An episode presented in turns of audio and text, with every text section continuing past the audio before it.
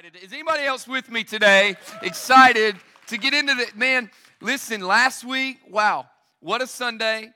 What truth! What what what what power! Um, thought about it all week. Gotten feedback all week and learned about. I love it so much. Uh, this week we're going to go into week two of this new series, Binge the Bible. If you remember, uh, if you were here last week, you know we started this series, and the whole goal is we're going to walk through the Bible and figure out what is God teaching us in the Bible, in the books of the Bible. Um, what who wrote them? Because you have to remember, it's important to know who wrote them, why they wrote them, when they wrote them. Here's why: the Bible wasn't written to you. I know some of y'all are like, "What?" What? It wasn't written to you. It wasn't like, hey, dear Bert and Brandy. No, it wasn't any of that. And the Bible wasn't written to you, the Bible was written for you. There's things in it for you. And so if it wasn't written to you, who was it written to? Well, we got to understand that to understand a lot of a lot of scripture. And um, is the Word of God. And, and if you want to know more about the Bible and you want to understand why it's important and you want to understand how we continue to grow and how we continue to move forward and how do we read it, how do we understand it, welcome to Binge the Bible. Because this is the series for you over the next several months in honestly probably a couple of years. We're going to jump into this thing. We're going to go through the Old Testament, um, and we're going to do it in seasons. Uh, we we all find you know shows like Stranger Things, right? And we binge them and we go crazy on them. That's what we want to do with the Bible. We want to binge the Bible for a little while, then we'll take a break. We'll take a breather, catch our breath because it can be a lot. Come on, it can be a lot. And uh, we're going to take our time and then we're going to jump on it. Here's our goal we want to read the Bible, we want to understand the Bible, we want to apply the Bible. And watch this. I'm, I'm trying to help us all get to a place where we don't just go, hey God, hey God, what do you what do you have for me today? Okay, here's a random verse. Psalm 51, 17. The sacrifices of God are a broken spirit. That's not very encouraging, God. A broken and contrite heart, God, you will not despise.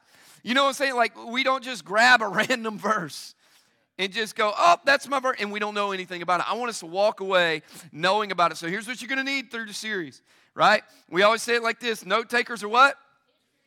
history makers, right? So you're going to need notes, you're going to need Bibles, all that stuff. You're going to want to come prepared to take notes because you're not going to be able to grab all this with just your ears. I'm just letting you know, right? It's going to take a while. In fact, I had so many people come up to me last week and go, Hey, I took like four pages of notes today, and I'm going to go back and re listen to this week and go back with my notes, and I'm going to try to like digest some of this again. I sat in a session honestly, I'm not going to go into detail, but I sat in a room this week with some of the premier leaders of America, and I thought, I should not be in this room. Like, what in the world am I doing sitting in this room? I took y'all 10 to 15 pages of notes over the course of the day on leadership.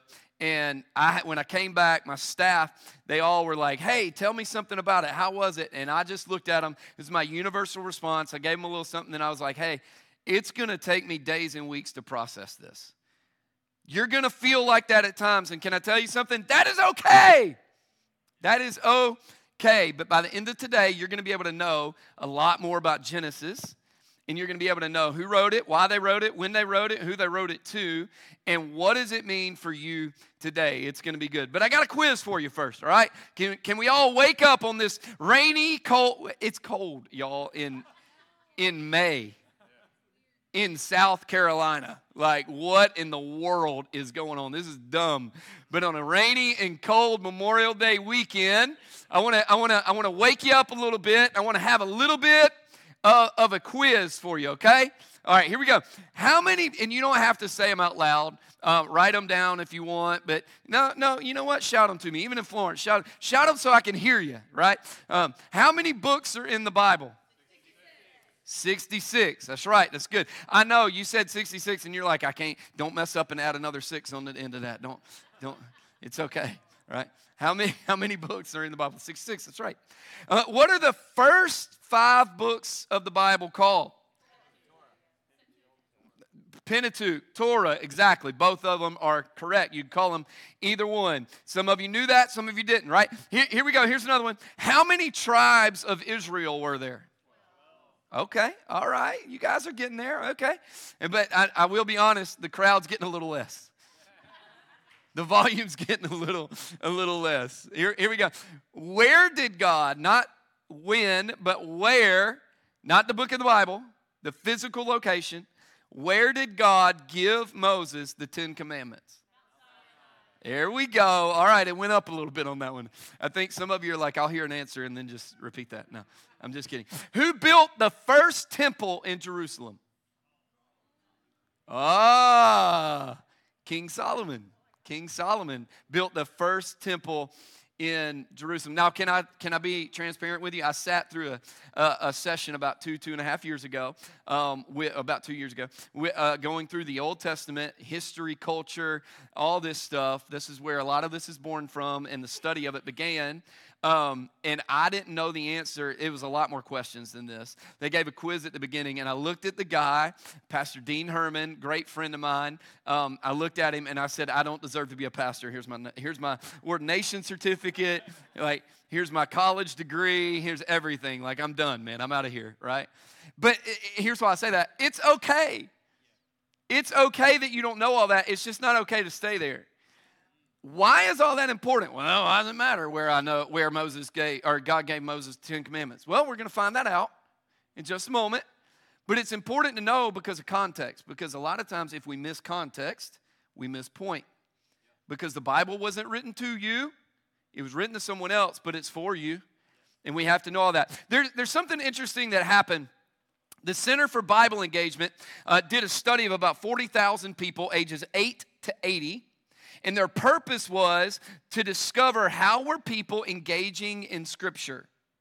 And here's um, here's what they said: when people engaged in Scripture one time per week, which could include a pastor instructing the congregation to open your Bible. So, eh, can I be honest? Statistically, that is when most people read the Bible, and that is the only time most Christians read the Bible.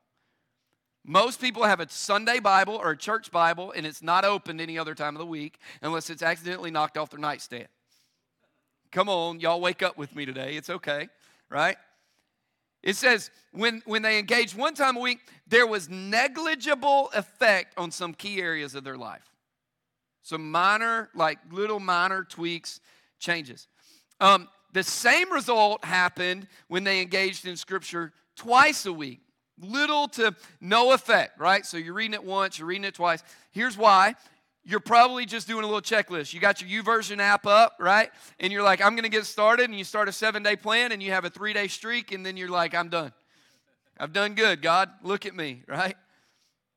Three times a week, you begin to see a small indication of life of the scriptures that you're reading. In other words, you start to change some things. Things start to go up. There's a slight pulse. But when you start to read it at minimum four times a week, this is what they saw.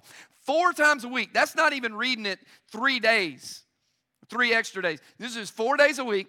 Feeling lonely begins to drop 30%. This is statistical. Anger issues drop 32%.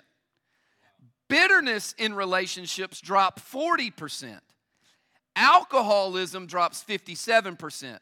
Sex outside of marriage drops 68%. Now, watch this. Notice, this does not say for single people. Why is everybody so quiet today?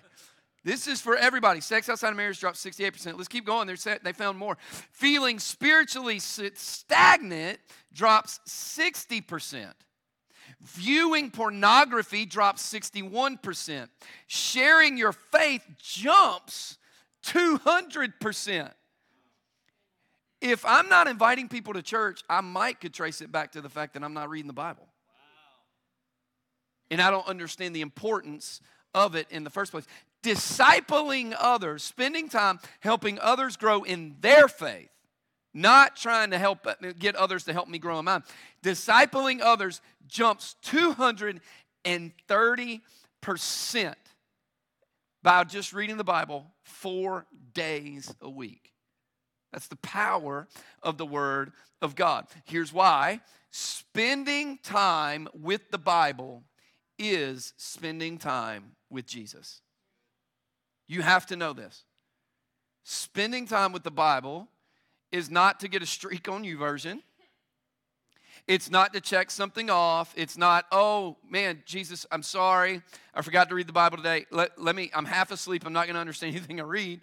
Let me get up and read five verses real quick. No, that's not. When you spend time in the Bible, you are spending time with Jesus. Some of you are like, I wish I could spend more time with Jesus. Can I tell you? It's not just prayer and worship. Those are two key facts and that we need to spend time with, but it's also opening the Bible and finding out what the word says. Why is it spending time with Jesus? It's very simple. In John chapter 1 verses 1 through 5 it says, "In the beginning was the word, and the word was with God, and the word was God. He was in the beginning with God."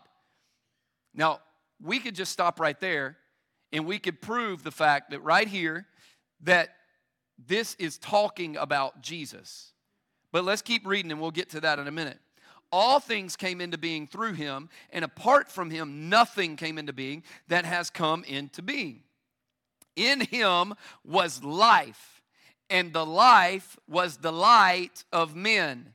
The light shines in the darkness, and the darkness did not comprehend it. Right? So let's go back. Who is the Bible? It says the Word was, watch this, let's go back for a minute. The Word was, uh, uh, in the beginning was the Word, and the Word was with God, and the Word was God, and He was in the beginning with God. There's only two people that were with God in the beginning Jesus and the Holy Spirit. In Him was life, and the life was the light of men. The light shines in the darkness. Well, if you go on and you read John 1 14, it tells us, and the Word became flesh and dwelt among us and we saw his glory as of the only begotten of the Father, full of grace and truth. We are seeing right there, John 3:16 comes out that he gave his only what? Begotten son. You can only be a son if you are the you can only have a son if you are the father. So here's what he's alluding to. Jesus is the Word. That's why when you spend time in the Bible, you are spending time with Jesus. But there's something interesting that takes place if you go back. I'm just going to hit this quickly because I want you to see how Scripture connects with Scripture to prove Scripture and to prove power. Watch this. It says, In the beginning, he was with God, right? Genesis chapter 1, if you read verse 1, it says, And they were with God. They were together, God and them. Who was them? Jesus, God, and the Holy Spirit, the Trinity were together. Okay, so that means that the Bible, the Word, is one of those three. So then you have to go to the rest of the explanation that, uh, uh, that says that he was the life and he was the light and he was flesh and all those things. But if you look in John chapter 14 and verse 6, what does Jesus call himself? The life. He says, I am the life. And then if you go to John chapter 8 and verse 12, Jesus says, I am the light. Are you connecting scripture here now? Are you seeing how you can come to the conclusion by knowing and understanding the Word of God what the power of the Word of God is? When we spend time with the Bible, we are spending time with Jesus. It's proven over and over and over again that the Word of God is the Son of God, it is Jesus. And so as we go through this today, what I really want to do is I want to I want to we're going to go through this series and we're going to really go through four main time periods over the course of this series, right? So we start at creation, and then we'll hit Abraham around 2000 BC. You'll, we'll, we'll talk about Moses, which was around 4, 1500 BC. We'll talk about King David, who was around about 1000 BC. And then we'll talk about the exile, where the Babylonians came in and they took captive and they got them out to Babylon, and all this stuff begins to take place. We'll get to the end of the Old Testament, and we'll look at the exile. That's the four main periods of what we're really, really, really going to talk about, and we'll end, like I said, uh, with the Jerusalem going into Babylonian captivity. Now, here's what we have to know. Let's start in Genesis. You got to start at the beginning. You got to understand it all. You still with me today? All right, let's go. We're going into Genesis today. Who wrote Genesis? Well, that's a great question. All scripture, before we answer that question, you have to know this, and we're going to talk about this every week. All scripture is inspired by God and profitable for teaching, for reproof, for correction, for training in righteousness, so that the man of God may be adequate, equipped for every good work. You have to understand, man wrote the Bible, God inspired the Bible. We talked about that extensively last week. But before we actually understand who wrote the Bible, you have to understand who wrote the man, who inspired the man, who inspired the one that wrote Genesis. It was God, because all scripture is what?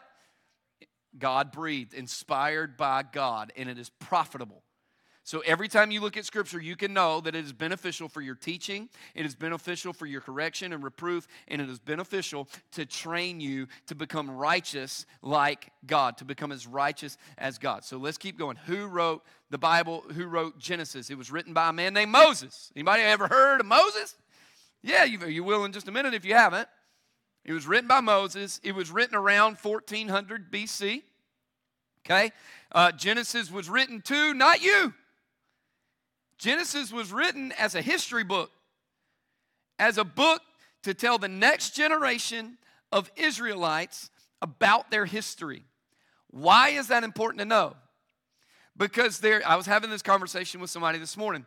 There's a group of people that believe that you can just point to anything in the Bible and go, well, that might be fair, that might be fake, that might be parable. No, if it's written as the next generation, as a history book to the next generation, watch this. There are parables and there are things in the Bible that are figurative language, but this is history where Moses is going, hey, young Israelites, next generation, I want you to know the sacrifices of your predecessors I want you to know the sacrifices of your mom, your dad, your grandma, your grandpa, great grandma, great grandpa, and everybody else.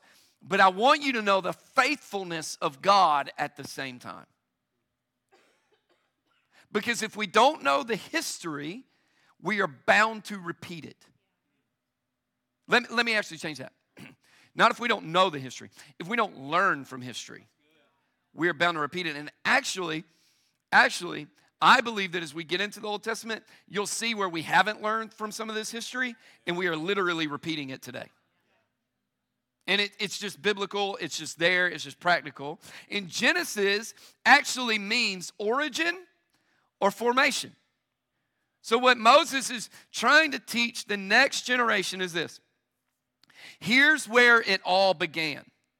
This is where you began, this is where they began, is where it goes. As we get into Genesis, as you read through the book of Genesis, you're going to notice four main people, four main characters. Every good movie, every good TV show has characters, right? Villains and hero, heroes and main characters. Here's the four main characters in Genesis Adam, Noah, Abraham, and Joseph. Some of which we're going to talk about today. Some of which over the next 20, 25 minutes we're going to talk about, 15 minutes we're going to talk about. But these are the four, as you read through it, I'm reading through the book of Genesis right now with my family. We read about a chapter a night, and I walked my kids through all this last night, and they walked away knowing uh, about the book of Genesis. They know the four main people in Genesis, which they may forget that part if I'm honest, because I gave them a lot of information yesterday. But Adam, Noah, Abraham, and Joseph. Now, here's the thing before we get into this, I want you to hear me.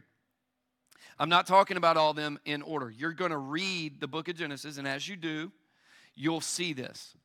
Today, we're going to break the book of Genesis up into three main moments or movements. I'm going to call them movements. And here's the thing each movement has a takeaway for you, has a takeaway for what you live, for how you live today. And I'm just going to be real, real honest. This is why I'm so excited. I'm so excited. Y'all don't seem excited, but I'm excited. I love it. here's the thing I love this because I believe that once you see the three movements of the Genesis and the takeaways that coincide with them, I don't think you can unsee it.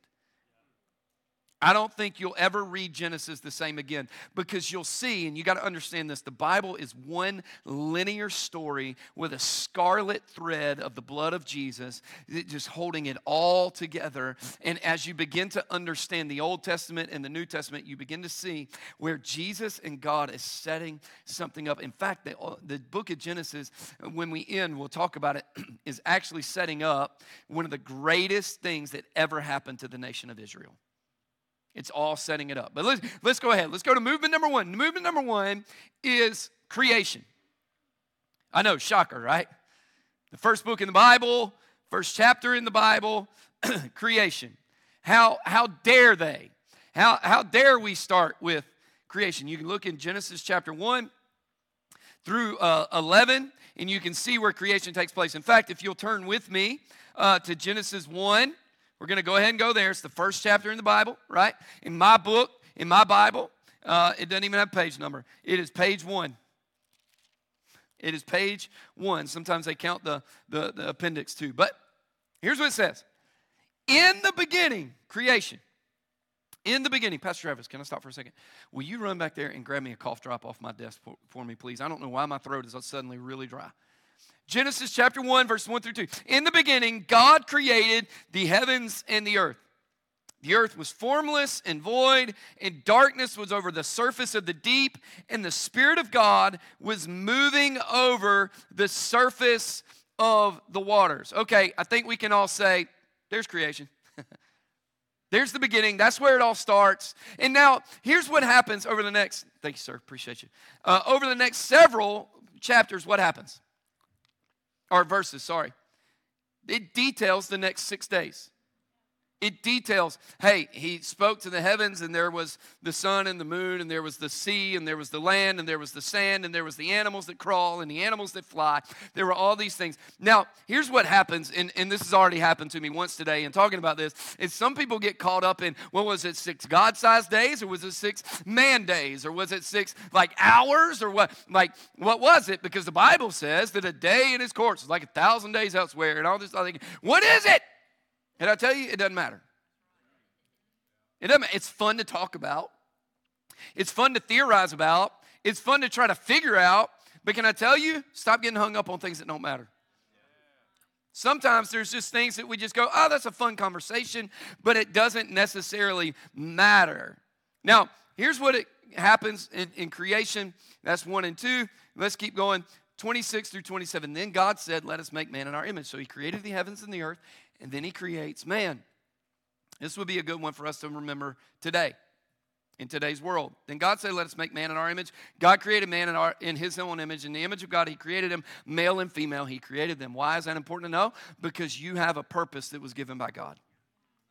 There's no man, there's no woman, there's no belief, there's no system, there's no politic, there's nothing in this world that can tell you your worth better than the creator of you. There's nothing. There's no one. Because why? Because before you were, God was. Before you were, God was. I know it feels like the whole earth began when we were born. Can I tell you, before you were, God was, and after you'll be, God will be. God's still in control. Genesis 1 is all about understanding God is the creator of it all. And then you keep going. You got Genesis 2. We're going to walk through, walk through these quick. You got Genesis 2, creates man and woman. You got Genesis 3, where man and woman, you got the fall, right? They're in the Garden of Eden. You got sin takes place. They go up to the to the fruit, they go up to the tree, and they're like, oh, we weren't told not to eat this yet. Let's eat it anyway. They took a part of it. They figured out that they, you know, they started life naked and unashamed. Oh my God, that would be great. And they were like, that's awesome, naked and unashamed. Then they went into sin and they realized, oh, I'm naked and now I'm ashamed. Why would it be great to be naked and unashamed? Because I don't have to worry about anything. Why? Because I'm in God's presence, because I'm in His will. It's just a foreshadow. It's an idea. It's, it, it is a true story, but the point of it is, is that when you're in God's presence and you're in who He created you to be, you can be you and be okay being you. Isn't it interesting though, that like the fall? Isn't it interesting that we always want what we're not supposed to have? Like we don't want what we actually have. Like we're good with just, I don't want it, just don't take it from me. But I'm gonna compromise everything I have to go get what I'm not supposed to. Man, human nature is a funny, funny thing, right? Yeah, that'd be great bottle of water. Thank you. Then you got Genesis chapter 4. You got Cain and Abel show up. Thank you so much. You got Cain and Abel show up, right? Cain and Abel. Cain is a gardener, Abel is a shepherd. They both bring an offering uh, to God, but Abel's was accepted and Cain's was not. Why? Go read the scriptures in Genesis chapter 4. One was brought from the first fruits, one was brought over a series of time. What is God trying to teach? I'm first. Before your fruit, before your harvest, I was. After your harvest, I will be. I get everything first. I get your first energy. I get your first fruits. That was it. Genesis 4, 3 through 7, if you want to go read it for yourself. Then you got Genesis chapter 5. Adam's descendants show up. Uh, uh, he knows the generations and the growth from Adam to Noah. He's connecting family lines. Here's the thing everything in the Bible is connected love story from God.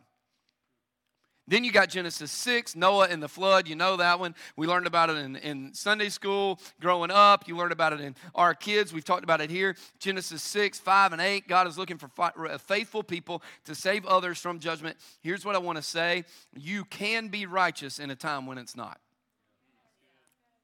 And God sees it.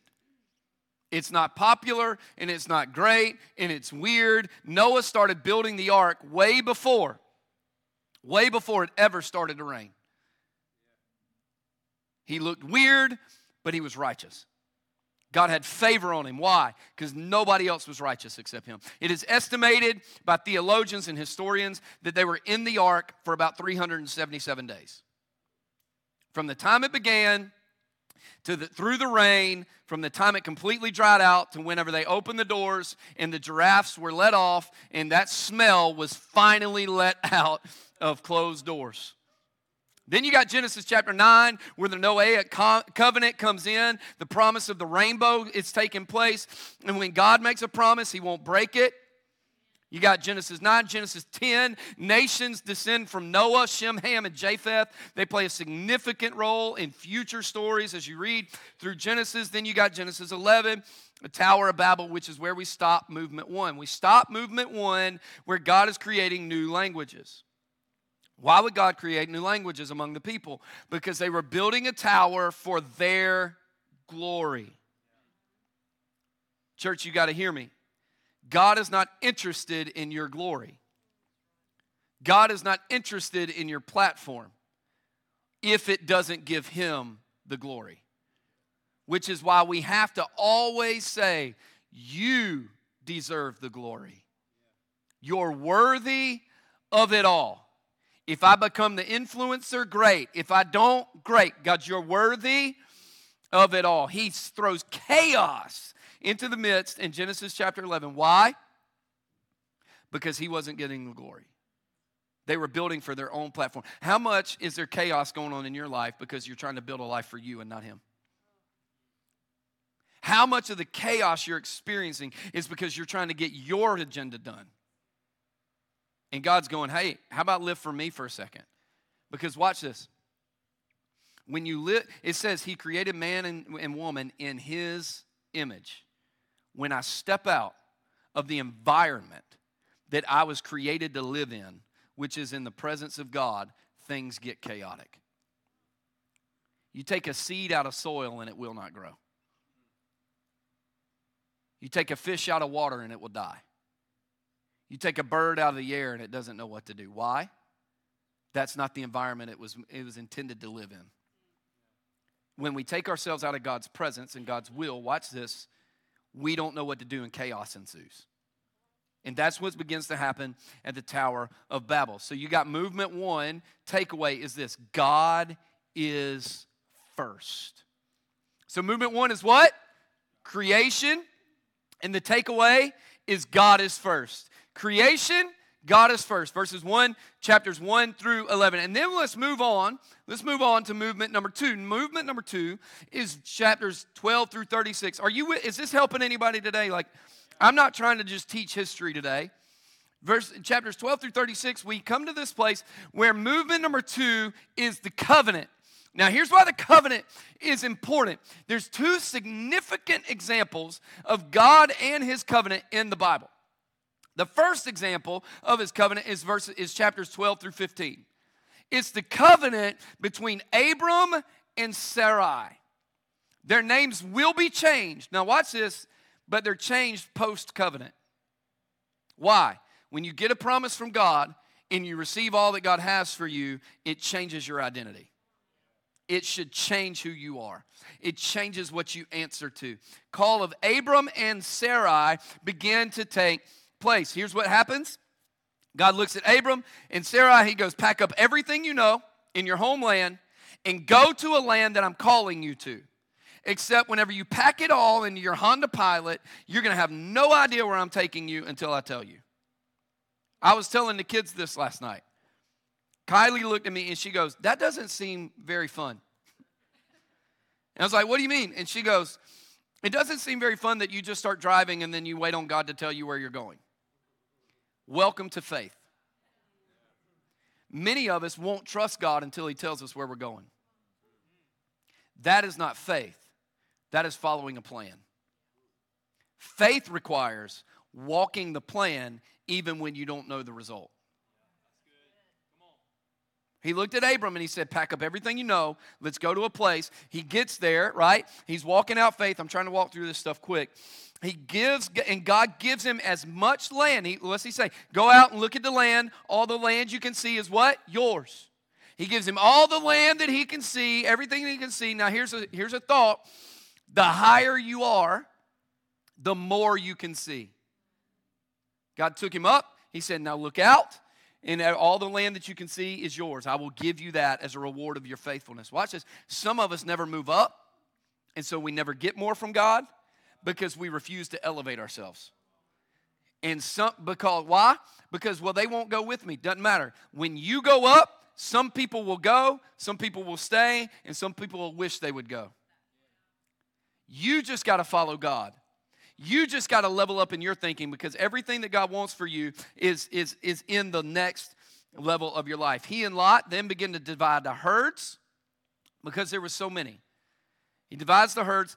One thing, there was one thing in all this. So Abram had all this land, had a wife, had all these herds, which meant he had tons of money. All this stuff's taking place. There's one thing Abram wanted that he had never had. Genesis 15, 1 through 6. After these things, the word of the Lord came to Abram in a vision, saying, Do not fear, Abram. I am a shield to you. Your reward shall be very great. And Abram said, O Lord God, what will you give me since I am childless? And the heir of my house is Eliezer of Damascus. Watch this. There was one thing Abram wanted above anything else, and it was to have an heir to everything God had given him. In other words, he wanted a child. And he says this and Abram said, Since you have given me no offspring to me, given no offspring to me, one born in my house is my heir. Watch this. Then behold, the word of the Lord came to him, saying, This will not be your heir, but one who will come forth from you, your own body, he shall be your heir. And he took him outside, and he said, Now look toward the heavens and count the stars, if you are able to count them. And he said to him, So shall your descendants be. And then he believed in the Lord, and he reckoned it to him as righteousness. Watch this. Why is this important? Abram wanted one thing a child. It's the thing he wanted the most. But the promise of the child never came until Abram was faithful with what God asked him to do and what God blessed him with. What if, what if God's promise for you is on the other side of your faithfulness? And so you're walking this out, and Abram gets this promise, 75 years old, right? Uh, about 75 years old. 10 years pass, he has no child. After this, he has no child. Watch this. Can you keep the faith even whenever you feel like God said something and now he's forgotten it? Even when you feel like God told you something, can you keep the faith? They couldn't. Sarai convinces Abram to go and have a, a, sleep with their servant Hagar, and they have Ishmael. They have their own son. Watch this. They took God's promise into their own hands. How many of you, and you know what it did? It created chaos. How many of us in this room have tried to take God's promises into our own hands and force our way into God's promise? Creates nothing but problems ever. 99 years old, God shows up to remind Abram of the promise in Genesis chapter 16, verses 1 through 6. And then this is what is said in verse 17 and 17. In, in, in 17, 1 through 6, he comes and God goes, Remember when I told you this? Now watch, this is Abram's response. Then Abraham, notice his name is shifted. Why?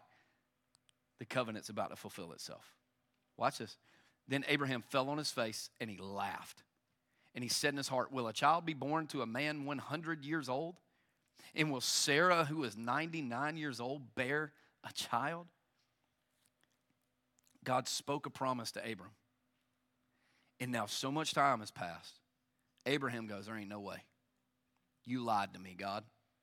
Some of you are sitting in the room today and you're, you could promise yourself God lied to you. But watch. In Genesis 15 uh, uh, through 36, or Genesis 21, excuse me, in Genesis 21, God comes through. He has a son, and his name is Isaac.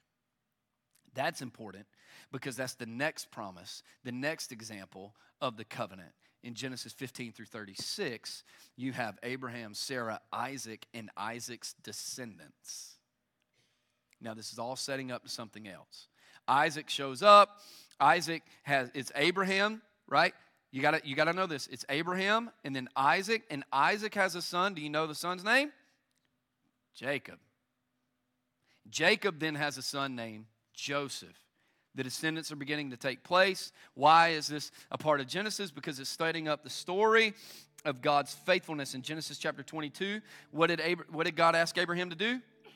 Sacrifice Isaac on the altar. Why would God do that? It was the one thing Abraham wanted. It was the one thing he waited on and he doubted God about and he tried to make happen himself. Why would God do that? Do we love what God gives us more than the one that gives it to us? What are we in love with? God or his stuff? Abraham passes the test. He takes him up. He's going to sacrifice Isaac. There's a ram in the bush. You can go read about it all in Genesis chapter 22. Here's the takeaway of movement number two God doesn't lie. So you got creation, God is first. You got covenant, God doesn't lie. Even, can I tell you something today? And I got to get through movement three real quick, but I need you to hear me. Even when you think God forgot about what He said, if He makes a promise, He don't lie. He will not go back on it. In fact, He can't go back on it because it's against His very nature. Creation, God is first. Covenant, God doesn't lie. Number three, the third movement is this captivity. It's in chapters 37 through 50. You see captivity, you see where Joseph comes along. So you got Abraham, Isaac, Jacob. Jacob has a son named Joseph. Joseph becomes what? The favorite son, right? Y'all know what I'm talking about? He gets the vision. His brothers begin to hate him because he thinks he's all this. So they take him, they throw him in a pit. This is kind of where we're at in our family devotion right now. Throw him in a pit you know, and, and, and, he, and he's sold into, into slavery. He's taken, and then he's framed for rape and he's framed for all these other things that are taking place, uh, uh, and he's thrown into prison. Joseph's life is just getting worse and worse. And then over time, what begins to take place is he earns favor in the palace of Pharaoh through the favor of God. Watch this Genesis chapter 39, 20 through 21. So Joseph's master took him and put him into the jail the place where the king's prisoners were confined, and he was there in jail. But the Lord was with Joseph and extended kindness to him and gave him favor in the sight of the chief jailer. Prisoners don't get favor. What happened is Pharaoh, now Pharaoh was not a man, or not a name, Pharaoh is a position. So Pharaoh's change. And here's the thing Pharaoh has a dream. Pharaoh's people can't interpret the dream. They said, We hear about this man named Joseph in prison. He can interpret dreams because God's with him. So Pharaoh goes, Bring him to me. Tells him his dream.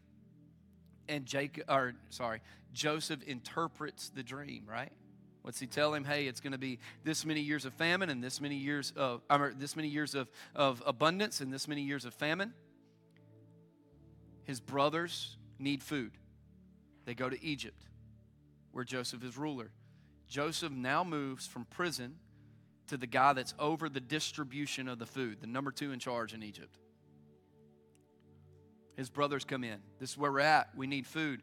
Joseph never tells them that he's their kid, that he's their brother for a long, long time. He goes, Hey, go get dad. I'm speeding the story up. Go get dad, bring him here. Eventually, he tells them that he's his brother. Israelites move to Egypt. Why? Because there was what? An abundance of food. Israelites moved to where they were. They spent many years enjoying the abundance of food and because a famine was coming. Why was there an abundance before there was a famine?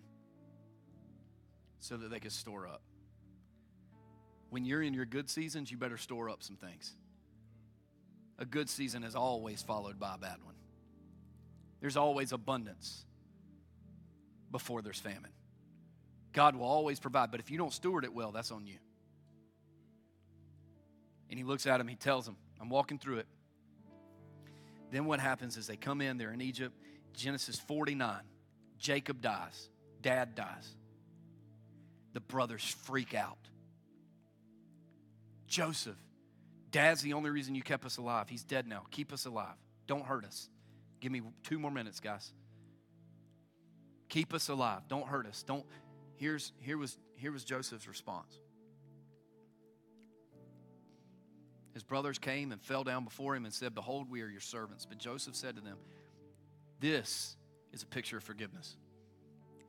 Don't be afraid, for am I in God's place? As for you, you meant evil against me, but God meant it for good.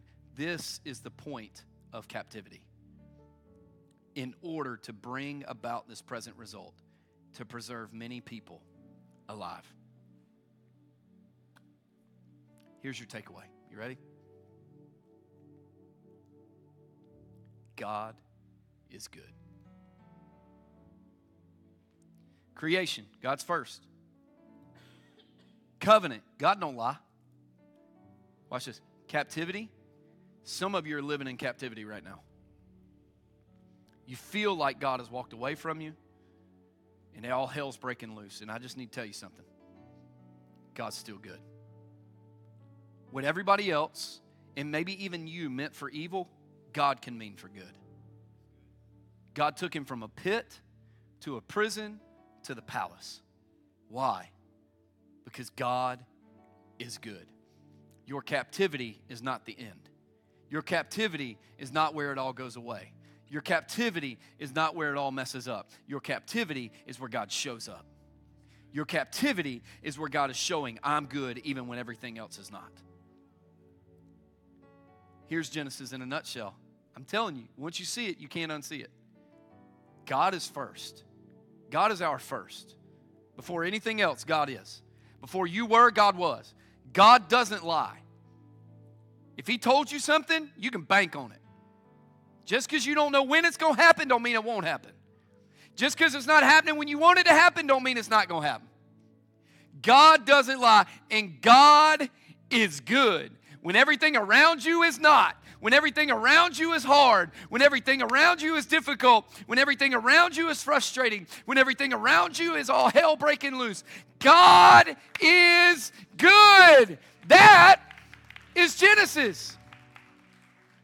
It's not just a book to read. It's not just where you get hung up in February of your one year reading by, uh, plan. God is first. God doesn't lie. God is good. And here's what I want you to walk away with today I want you to walk away knowing those three things. That no matter what, He's good, He doesn't lie, and He's first. Every time. Can I pray over you real quick? Let's pray together at both locations. Father, I love you. Thank you for who you are. And God, there's things that we can take and live out in this in this series and in today. Thank you for giving us the words. Thank you for giving us a little bit of time. And God, I pray that you would move in us and help us live out the gospel, live out the word of God this week. God, thank you for being first. That means you're in control of it all. You're the creator. I don't have to stress about it and worry about it because you're first. God, thank you. Thank you that you don't lie. You've promised us so many things, individually and personally corporately and in church. God, so much. You don't lie. Help us wait on your promises. And God, you're good. No matter what happens in our lives, you alone are good.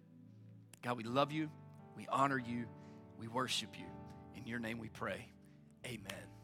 Amen. Come on, church. Let's celebrate.